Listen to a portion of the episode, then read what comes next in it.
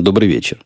25 января 2008 года, около 11 часов по среднеамериканскому времени, 160 выпуск подкаста «Атум Путуна».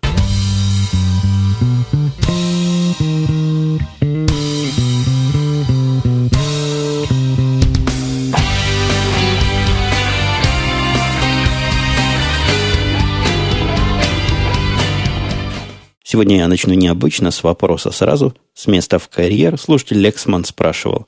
Интересно, пишет он, как падение индексов бирж мира отражается на работе? Чувствуется ли напряженность рабочей атмосферы или без разницы, какие циферки считать?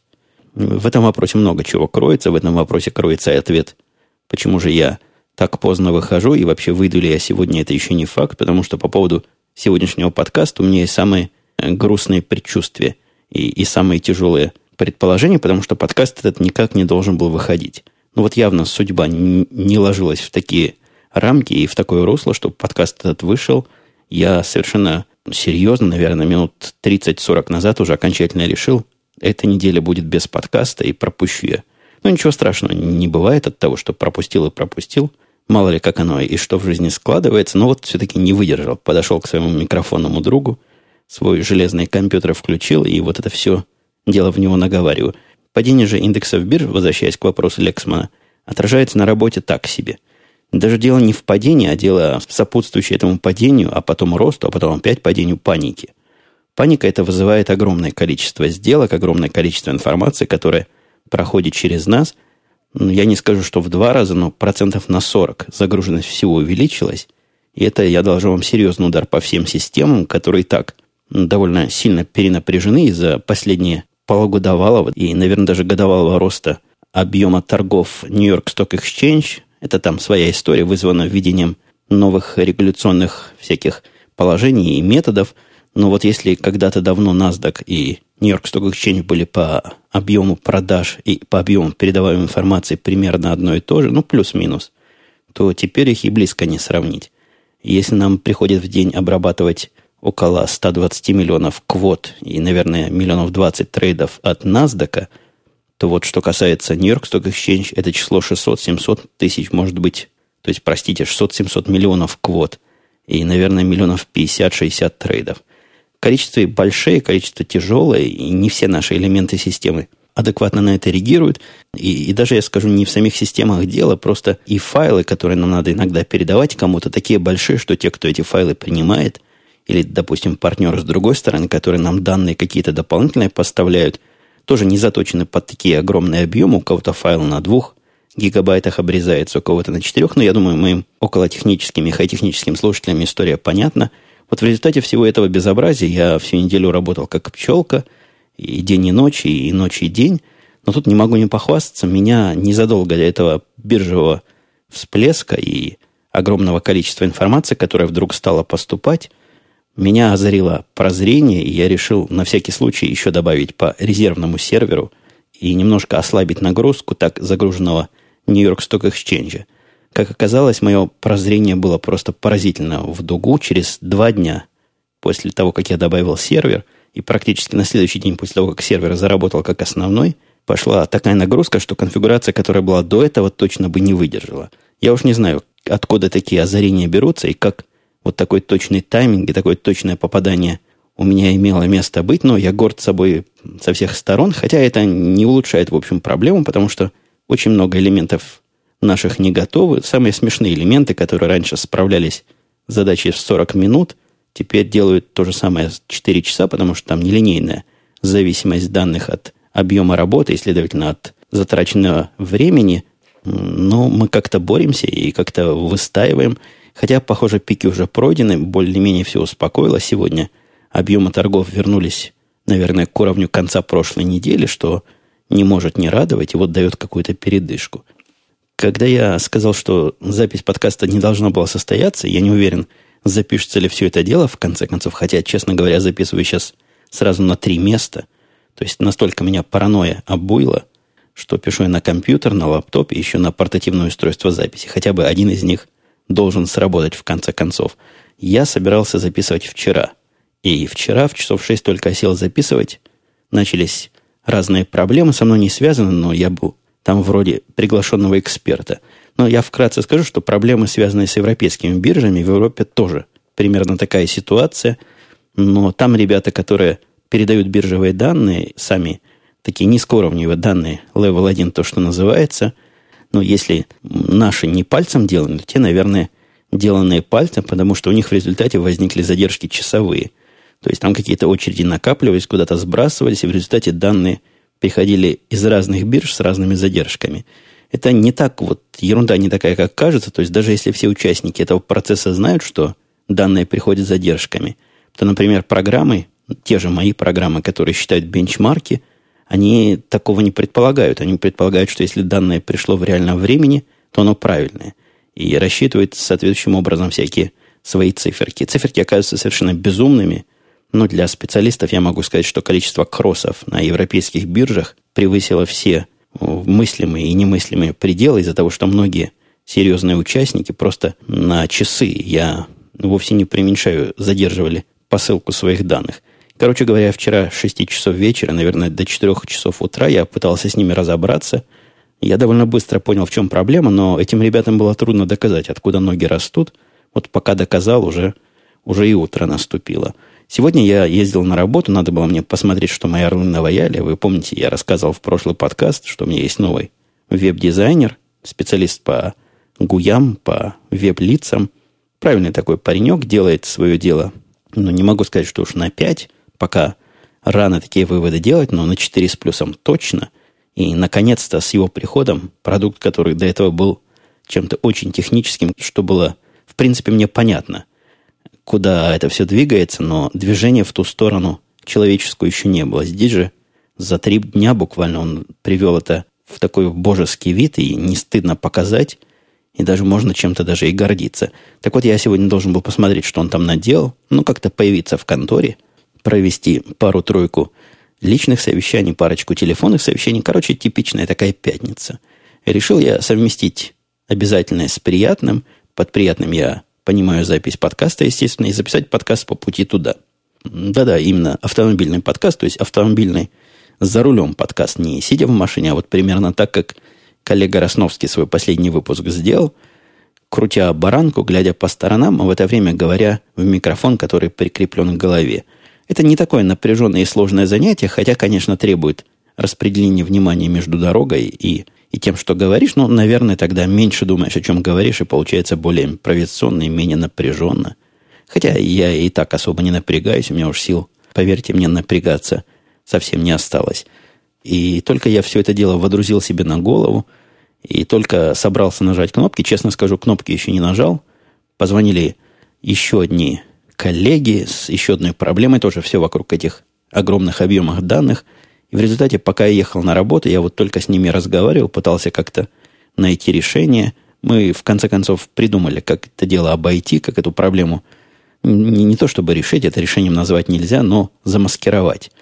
В результате не записал ничего в пути, приехал на работу, думаю, вот на обратном пути уж точно запишу, ну кто мне в 7 часов будет звонить, когда я ехать буду обратно.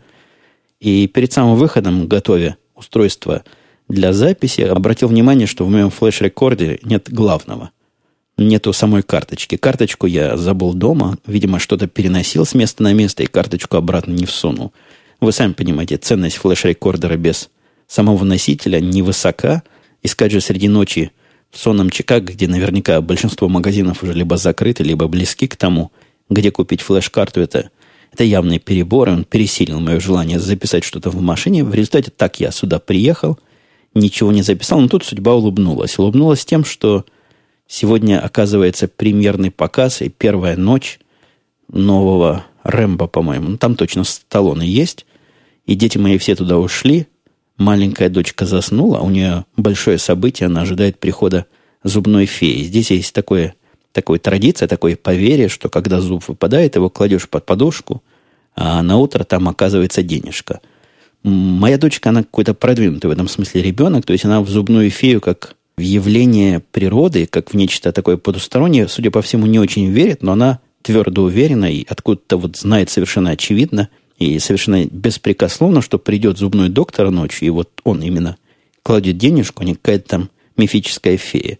Но зуб пока шатается, масса впечатлений у всей семьи от этого первого расшатавшегося зуба. И вот она под этим грузным впечатлением рано заснула. Так что тишина у меня, и вот возможность, наконец, что-то что записать, что-то сказать. Чем я, как вы слышите, не применул воспользоваться.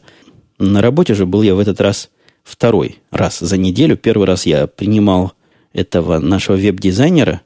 То есть он пришел, я его оприходовал, посадил на место, поставили ему компьютер, все дела, ввели в курс дела, дали карточки, сказали самое главное, код отпирания туалета. В общем, ввели в коллектив. Женщины им живо заинтересовались, ко мне подходила пара незамужних и так спрашивала аккуратненько, не знаю ли я, женат он или нет. Другая спрашивала, знаю ли я, сколько ему лет. Он молодой, совсем пацан на вид, но трудно сказать, может, он просто хорошо сохранился, потому что женщины, которые пытаются вокруг него там виться, они, мне кажется, несколько старше его, хотя возраст этому делу не помеха. Сами понимаете, дело молодое, и, и жениться никогда не поздно и не рано. Короче говоря, он там в центре внимания и сидит как раз недалеко от этих девочек. Но кроме того, что он там сидит, он делает свою работу, я уже про него хорошего сказал, особо больше говорить не буду – Пока, пока немного есть что сказать. Он такой скромный, аккуратный, работу делает, показывает ее вовремя. В общем, никаких претензий пока не накопилось, никаких интересных случаев вокруг него не вытанцевалось. А вот что случилось при уходе моей с работы, это вообще целая эпопея. Это какое-то какое торжество э, безопасности над разумом, я бы сказал, потому что возвращался я уже очень поздно, часов 9 было, опять же, из-за этих проблем, о которых я уже вам все уши сегодня прожужжал. Я там досидел, наверное, до 9.30, и не знал я главного. Не знал я, что после то ли 8, то ли 7, ну вот такое детское время, лифты переходят в режим безопасной работы. Я вызвал лифт, он пришел ко мне, я в него сел, нажал кнопку первый этаж, ну, естественно, мне сверху вниз спуститься надо. Никакой реакции не последовало, вообще ничего, как будто бы я кнопку не нажал, как будто бы она не работает. Ну, там есть два набора кнопок с правой стороны входа, с левой. Думаю, ладно. Глюкнул этой кнопке с правой стороны, пошел на левую сторону, нажал то же самое. Тут уж я задумался, стою в лифте в закрытом, он отказывается куда-то ехать. Нажал я кнопку открывания двери, есть там такая кнопка, и она также была то ли заблокирована, то ли просто никакой видимой реакции не вызвала, и можете представить себе, ночь, никого нет, я последний уходил из офиса, там свет даже везде потушил, и я один сижу в лифте. Попытался я себя успокоить тем, что, может, он вниз не едет, так вверх поедет. Никуда не ехал, никуда не выпускал. И оставалось у меня уже последнее средство нажать кнопку вызова помощи, там есть такая. Или помахать руками в камеру наблюдения, там и камера была, потому что я знаю, в подвале сидят ребята из security и в эти камеры смотрят. Может, кто-нибудь меня из лифта ночного вытащит. Но тут я заметил, заметил, что возле, с одной из сторон, возле кнопок, есть такая штука, которая очень напоминает считывало, которое стоит на входе. Вот такой магнитный или какой-то бесконтактный ридер. То есть та вещь, возле которой карточкой проводишь, и просто, опять же, прозрение какое-то было, я достал свою рабочую карточку, провел возле, возле этого устройства, и сразу просто лифт ожил. Кнопочки засветились, замигали, я нажал один, и он поехал туда вниз. Вот просто на своем опыте и исключительно из сообразительности понял, что лифт ночью – в режиме защиты от злоумышленников, террористов, в общем, чужих людей, и всех впускает, но никого не выпускает. Я не знаю, какой смысл был у лифта меня там запирать. Это, это как-то за пределами моего понимания, вот такая борьба со злоумышленниками, но как-то я спустился таки и уехал. И судя по взглядам, которые на меня бросал там здоровый такой черный охранник, который оставался внизу, он за всей этой эпопеей похоже, наблюдал у себя в камеру или на своем там телевизоре. У них много-много телевизоров. И, и, наверное, удивлялся, до какой степени отчаяния дойду, пока начну нажимать эту кнопку экстренной помощи. Ну вот, отходя от рабочих тем, сегодня совершенно мне не хочется на рабочие темы говорить. Эта работа уже в печенках сидит, поверьте мне. Вы мне уже поверили, я думаю, к этому моменту, если я больше 15, около 15 минут жалуюсь на тяжелую неделю – у меня совершенно интересная находка и в такой странной области, которая, видимо, невидимо, а наверняка заинтересует только мужскую часть моей аудитории или в основном мужскую часть моей аудитории. Мне тут жена не так давно, когда я возил в этот ее любимый Sam's Club, то есть такой магазин-склад идиотский, я его терпеть не могу. И он меня раздражает просто целиком и полностью. Она любит туда ходить, я думаю, это что-то что очень женское. Позвонила она, спросила, надо ли мне лезвие для бритвы. Я сказал, что да, надо. Пора уже покупать. И тут оказалось, что дешевле купить новую бритву с лезвиями, чем просто столько же лезвий. Это какой-то перегиб капиталистической экономики, мне кажется. То есть обычные жилеты, которыми я бреюсь, бритва безопасная, не электрическая, вместе с набором из четырех лезвий стоит дешевле, чем просто четыре лезвия. Не очень понятно, зачем они это делают. Я бы понял, если бы это было продвижение, например, новых моделей лезвий. То есть меня подсаживают таким образом на новые лезвия, а потом уж хочешь не хочешь, будешь ими пользоваться, потому что они совместимы с новой бритвой. Ничего подобного. Довольно давно у них модели между собой практически совместимы. И та, что у меня сейчас есть, полностью совместима с теми лезвиями от новой бритвы. Но у новой бритвы оказался просто поразительно удачный такой плюс и поразительно приятное добавление. Я поначалу ну, очень скептически относился к электрификации этих бритв. То есть я повторю, эта бритва не такая, которая электрическая – которые водишь-водишь, а, а толку никакого. А обычная нормальная бритва с обычными лезвиями, пяти, пятиполосными. Но там маленькая батареечка, ААА, э, А, а, три раза А, по-моему, или четыре раза А, много раз А. Короче говоря, тоненькая очень батареечка, и эта бритва немножко-немножко дрожит. То есть такая с вибрацией. Ну, казалось бы, ерунда такая, как она может помочь, но помогает и облегчает, и оприятнивает процесс бритья, в степени огромадной. Если, если вдруг кто из моей мужской аудитории еще это дело не пробовал и как-то тоже подозрительно относится, я рекомендую, ну, просто самые горячие мои рекомендации по апгрейду на эту новую модель. Тут апгрейд приятный. Вот в отличие, я как раз подумал, в отличие от компьютеров, когда апгрейд компьютеров не поспевает за обновлениями программ, и новый компьютер зачастую работает с новыми программами медленнее, чем такой же компьютер, не такой же, тоже компьютер, работал 20 лет назад с программами, делающими то же самое, ну или почти то же самое, здесь есть огромный плюс. Морда лица, она не эволюционирует так быстро, и борода, как она росла у вас 10 лет назад, если у вас уже она росла 10 лет назад, то, в общем, ничего с ней особого не делается. То есть, наверное, она жестчает с годами и крепчает – но не настолько, чтобы эволюция средств бритья за ней не успевала. Каждый раз покупаю новые жилеты и каждый раз радуюсь каким-то новым и полезным прикольцам. Вот этот электрический приколец просто рекордсмен в введении высоких даже каких-то технологий в такую бытовую технику. И еще один рекордсмен на этой неделе нашелся для моей жены. Даже не на это, а скорее на прошлое, но на этой неделе она глубоко, глубоко и широко туда влезла – я зарегистрировал для своей жены имейл. Она давно просила, не помню зачем, зачем-то просила. И с этим имейлом в виде примера записал ее на сайте Одноклассники.ру. Исключительно для того, чтобы показать, как письма туда приходят, как оттуда, как всеми этими сервисами пользоваться. Она небольшой у меня ходок по социальным сервисам, но вот тут, вот тут она нашла себя, ну, как человек о прошлом своем вспоминающем очень тепло и всех своих школьных приятелей, знакомых, друзей помнит и по именам, и по кличкам, и по всему.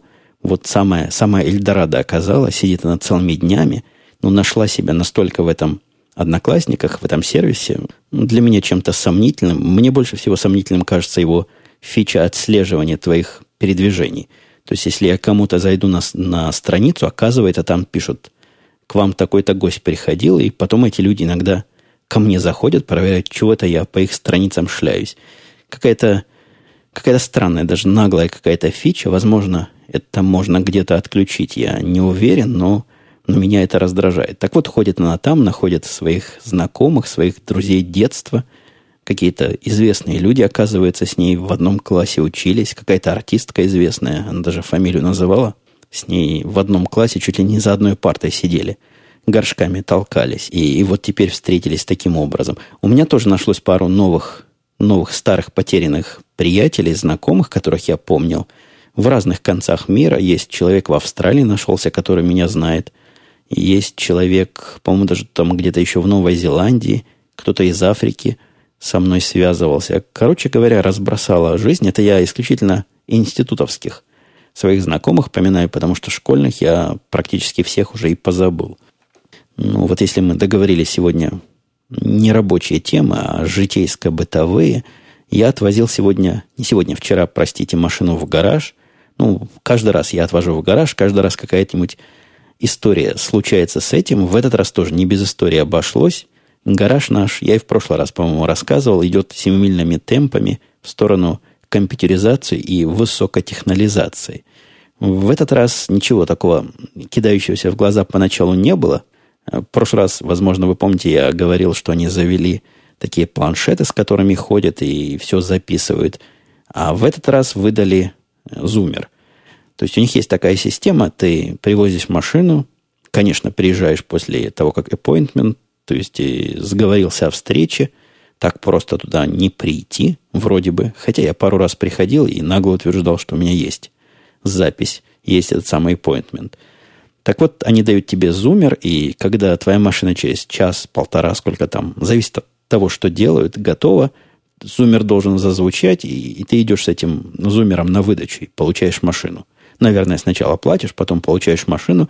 Но вся эта идея, она хороша в теории, в практике они ходят. Все равно, как раньше ходили, так и сейчас ходят. Я вот просто сижу как дурак с этим зумером, а выходят люди и кричат меня по имени, фамилии. Я спросил одного, зачем же зумер? Он сказал, ну, это трудно перевести на русский язык, но, наверное, ближе всего будет, чтобы Э, чтобы для понтов, вот что-то вот такое, или чтобы понтоваться. Он мне так сказал, молодой парень. Похоже, никто их не использует, хотя все, все посетители, все клиенты с этими зумерами сидят и ждут, когда же они зазвенят. Может, они просто не умеют звенеть. Я на свой со всех сторон посмотрел.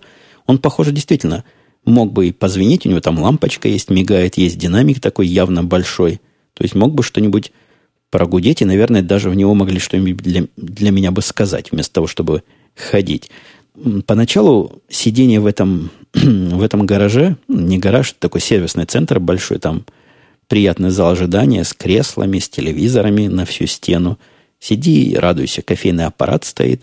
В общем, чтобы народ не грустил этот час-полтора. Там еще есть бесплатный интернет, который, который представлен либо подключенными компьютерами, там есть такие устройства, телевизор, компьютер и еще что-то. Вот все в одном. И клавиатура к нему, конечно, есть – и Wi-Fi там, конечно, бесплатно. Я попытался к Wi-Fi к этому подключиться, и ух, и ах, и увы. Под, получается адрес, подключается к Wi-Fi, все в порядке, на первый взгляд, в интернет не ходит. Вот не ходит ни так, ни сяк. Я и к тем компьютерам подходил, и они точно так же не работают. К этому моменту я уже согласился сидеть там ждать. И согласитесь, полтора часа без интернета там просидеть, ну что, в телевизор уставиться. У меня и работы полно. Я думал, посидеть там, попрограммировать, пока, пока машину чинят, по, посвязываться с, со своими контактами по работе из контактного листа, а ничего нету. Короче говоря, собрал я, собрал я всю наглость в кулак, пошел ругаться. Не ругаться, выяснять, в чем дело. Меня отправили к девчонке, довольно молодой такой, лет 25, наверное. Она там у них главная по компьютерам. Она мне сказала, да, действительно, вот так все и есть, как я рассказываю – не работают уже неделю, они вызвали специалиста, но какие-то там проблемы со специалистами, и специалист только на следующей неделе придет, поэтому она извиняется передо мной таким вот сэром и, и просит прощения за доставленные неудобства. Очень культурно, так было все очень мило. И сидела она в таком загутке, а сзади нее я увидел краем глаза нечто похожее на раутер Wi-Fi. По-моему, даже два раутера было. Нет, в этом месте был один раутер и, и модем. Модем похожий на то ли DSL модем, то ли кабельный, так, с виду определить сложно. Я сказал, если вы не возражаете, я посмотрю на это, может быть, чего смогу починить. Она сказала, сэр, а вы инженер? Вот так, с уважением. Очень уважительно. Слово инженер произнесла и говорю, да, конечно, инженер, дипломированный, могу посмотреть. Как, как в анекдоте, не врач, но посмотреть могу. Короче говоря, посмотрел на это дело, оказалось все просто до, до безумия из этого кабельного модема или из этого кабельного устройства, или я не знаю какого устройства, то, которое подключено к вану, то есть к настоящему интернету, к внешней сети, проводочек, шедший в местный Wi-Fi раутер, был неплотно воткнут. То есть он был воткнут, но без щелчка. Вот я его туда воткнул, щелкнул, и все просто починилось по мановению волшебной палочки. Девушка на меня очень уважительно посмотрела, сказала, что сразу видно, что инженер – правильный проводок с первого раза дернул, без всякого издевательства, вот просто уважение у нее перед образованием. Это у американцев часто бывает, уважение перед чьим-то чужим образованием. Но кроме того, что я получил интернет, я еще получил 100 долларов скидки со своего обслуживания, которое составило всего Если бы я платил все, было бы 220, 20, 225, по-моему, долларов они взяли. Это был такой maintenance 50 тысяч миль. Они там немного чего делают, хотя лист длинный. Ну вот положено это делать для моей Хонды в 50 тысяч, а 100 долларов они мне дали подарок за то, что я ему вот сэкономил визит техника и спас их от э, гнева разъяренных клиентов, не получающих своего интернета в течение какого-то длительного времени. Как мне сказали остроумно в Твиттере, а Твиттер мой twitter.com slash где я поделился этим случаем, какое-то прямо-таки натуральное хозяйство. Ну, в самом деле, очень похоже. Знание в обмен на обслуживание автомобиля. Еще одна забавная тема у меня произошла на Хабре. Хабра, я думаю, большинство моих слушателей так или иначе с хай-технической IT-тематикой знакомы – это хороший сайт, такой серьезный социальный сайт, я думаю, самый серьезный в этой области на русском интернете. И там я написал коротенькую заметочку, даже заметочкой ее назвать нельзя, просто вскрик души. У них в последнее время возникают случаи, возникали, во всяком случае, некие акты вандализма, где либо пользователи молодые, горячие, глупые, либо скрипты, которые эти же горячие, молодые и глупые пользователи писали – гадили по-всякому. Ну, то есть гадили и все, со всех сторон. И я написал простецкую такую заметку, где сказал, а не дать ли право некоторым пользователям Хабра, даже не имея прямо в виду себя, потому что, ну, 100 лет мне надо там чем-то таким заниматься. Хотя, конечно, поскольку мои временные пояса не такие, как российские, возможно, это полезно будет, если я право получу, то право, которое я там предложил дать, право удалять бредовый контент и блокировать или удалять вредоносных пользователей. Я не вижу ничего в этом предложении дискуссионного, то есть чисто техническая вещь. Если система автоматически не справляется с какими-то задачами, надо дать человеку возможность помочь системе, и получается такая типичная человека машинная система, которая, ну, хотя бы как решение на короткий срок вполне рабочая и уж точно лучше, чем ничего. Эта коротенькая заметка там вызвала я не скажу, что бурю и какие-то волны и какие-то валы нет, но вызвало, на мой взгляд, чрезмерный ажиотаж для такой ерунды. И аудитория разделилась примерно на четыре части. Я сразу скажу, что люди, которые я считаю правильно понимающими ситуацию и мыслящими примерно в ту же сторону, что я, считающие, что это дело надо, судя по всему, в большинстве оказались, но они в таком тихом большинстве. То есть заметка моя, там за каждую заметку, если вы вдруг туда не ходили, можно голосовать и большинство людей таки проголосовало за, чем против. То есть это меня как-то успокаивает. Меньшинство же, хотя я не знаю, насколько оно мелкое, разделилось на три, на четыре, наверное, вида критиков. Ну, я, я, в общем, ожидал чего-то подобного, но не ожидал такой интенсивности. Наверное, первый тип критиков я бы назвал идеалисты. Они идеальные борцы за свободу. То есть вот должна быть свобода, и все должны быть равны, и некоторые не могут быть равнее других у них это в определенном смысле, я думаю, абстрактная такая концепция. Люди готовы поступиться чистотой своей среды обитания, лишь бы, лишь бы никто не был равнее других. И, и всякие, всякие разные мне доводы приводят. Ну, точнее говоря, первая эта категория, она доводами не заморачивается. Они говорят примерно так. Это модерирование называется. Я против. Некоторые говорят, здесь все равны, но некоторые равнее всех других. И еще подобные более крутые высказываются Таким образом, вы положите началу фашизма на Хабре. Вот такие идеалисты были. Вторая категория, я бы назвал параноики, которые утверждают, что если дать человеку палку, то начнет он ее бить, начнет он ее бить, простите, кого попало, по головам. То есть будет не плохих бить, а будет бить кого ему понравится. Я даже поначалу немножко обиделся, но я вроде бы и не давал поводов считать, что если мне палку или топор дадут, я начну головы рубить. Ну вот они в этом смысле к идеалистам немножко примыкают, говорят, нет, мы не тебя имели в виду, но в принципе такая ситуация возможна. И, и третья категория, они наплеватели, то есть им все равно, им и так хорошо. Ну, говорят, сообщество себя как-то модерирует, эти случаи редко происходят, не надо ничего делать, и так все в порядке. Самое забавное и самое близкое мне, я не знаю, правильно назвать забавной, но понятное мне четвертая часть аудитории, которая ратует за исключительно технические и в основном очень сложные и мудреные решения. Я, я тоже человек, любящий решать проблему человека машинных систем путем удаления оттуда человека, но, но надо и меру знать. Там такие сложности замысловатые предлагали, которые, если кто-то и сделает, то я очень сомневаюсь, что они будут эффективно работать.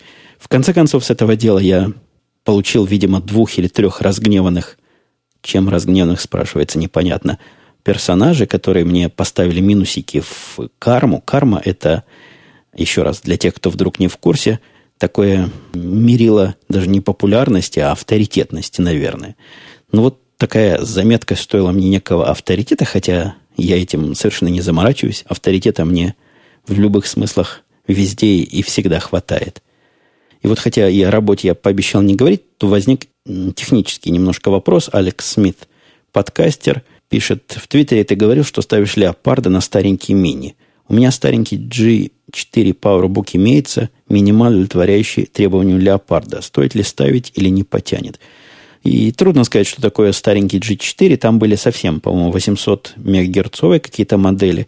Я могу про Mac Mini сказать, тот, что у меня есть, один из самых первых и один из самых слабых.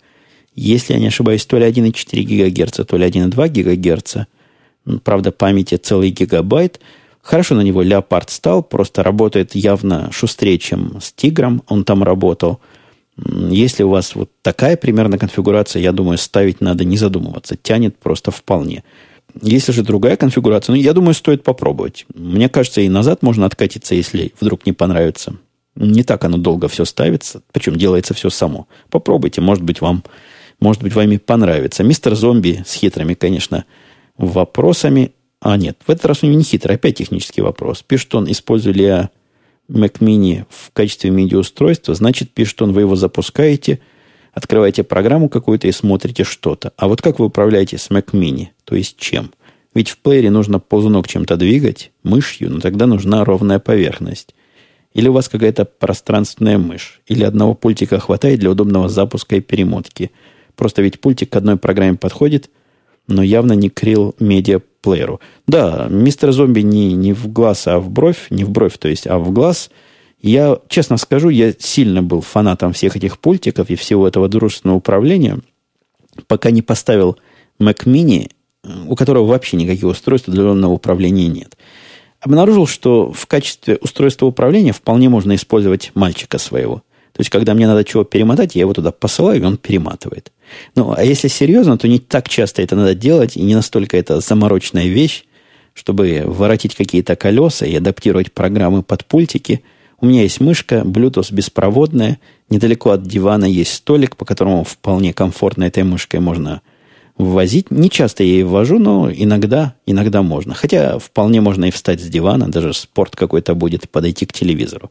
Так что проблема тут во многом надуманное, но с третьей стороны я не могу не признать, что Apple TV, у которого все управляется пультиком, в этом смысле, конечно, гораздо более дружественный и гораздо более прямой и наш путь смотрения передач с дивана.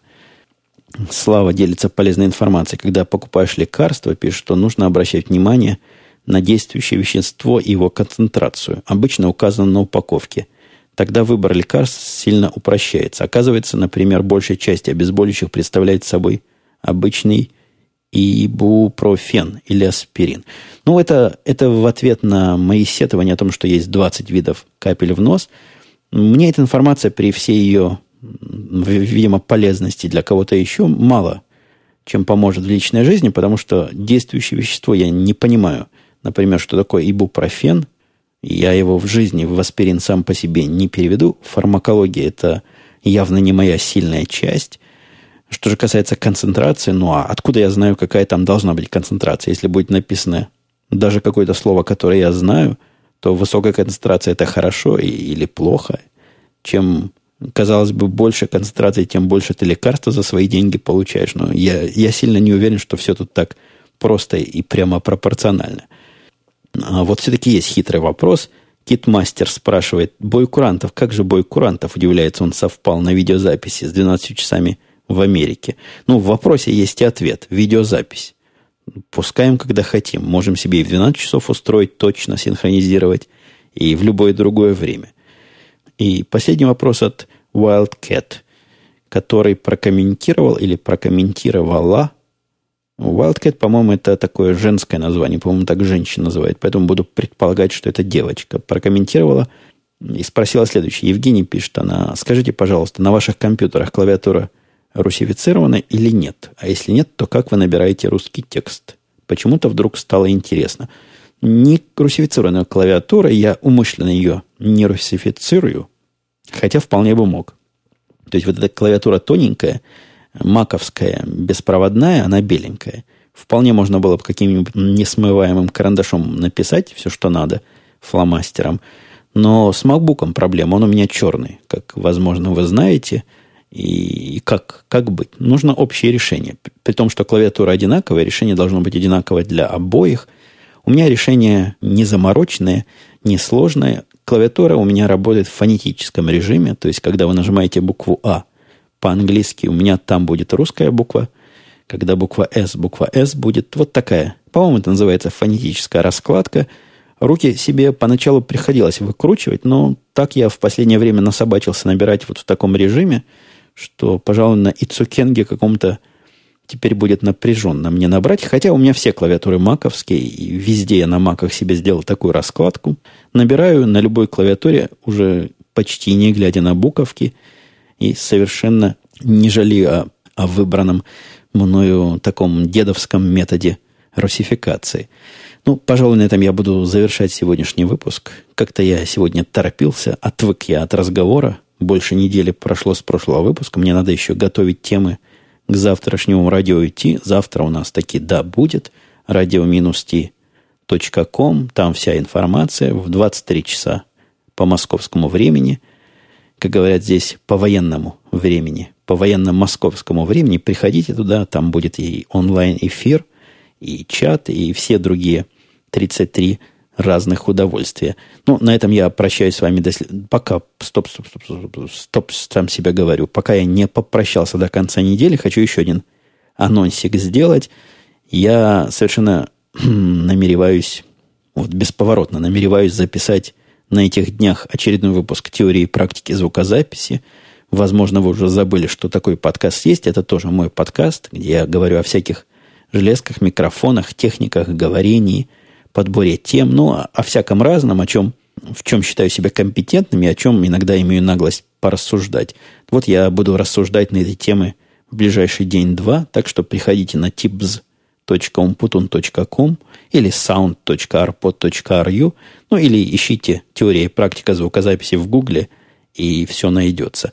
Ну вот на этом действительно все. Мы услышимся с вами на следующей неделе.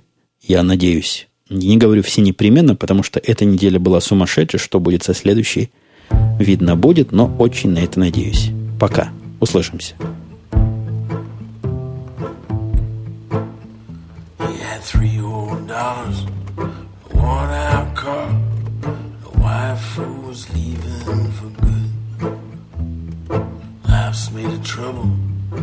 worry, pain, and struggle. She wrote goodbye in the dust on the hood. Apple Missouri, lipstick on a glass. They must have left in the middle of the night. And I want to know the same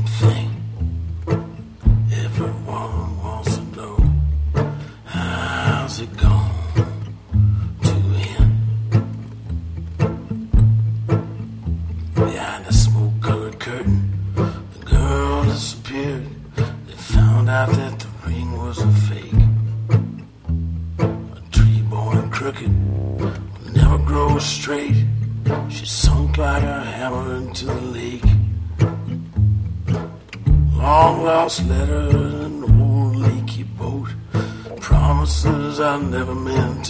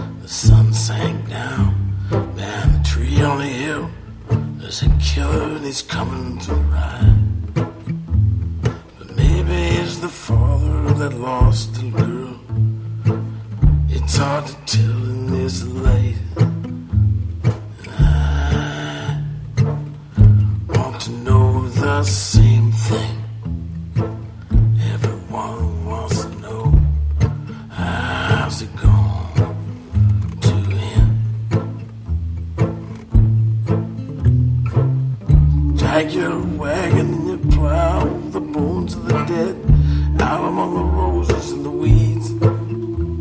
You can never go back, and the answer is no. And wishing for it only makes it.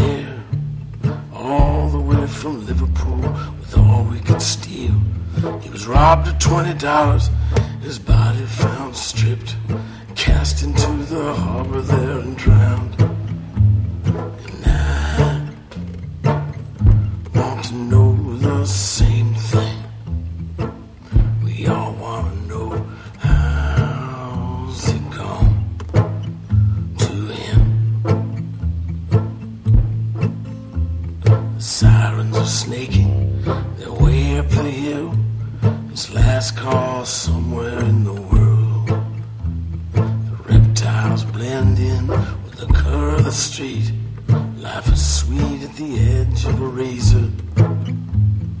Down in the first row of an old picture show, the old man is asleep. The credit starts to roll.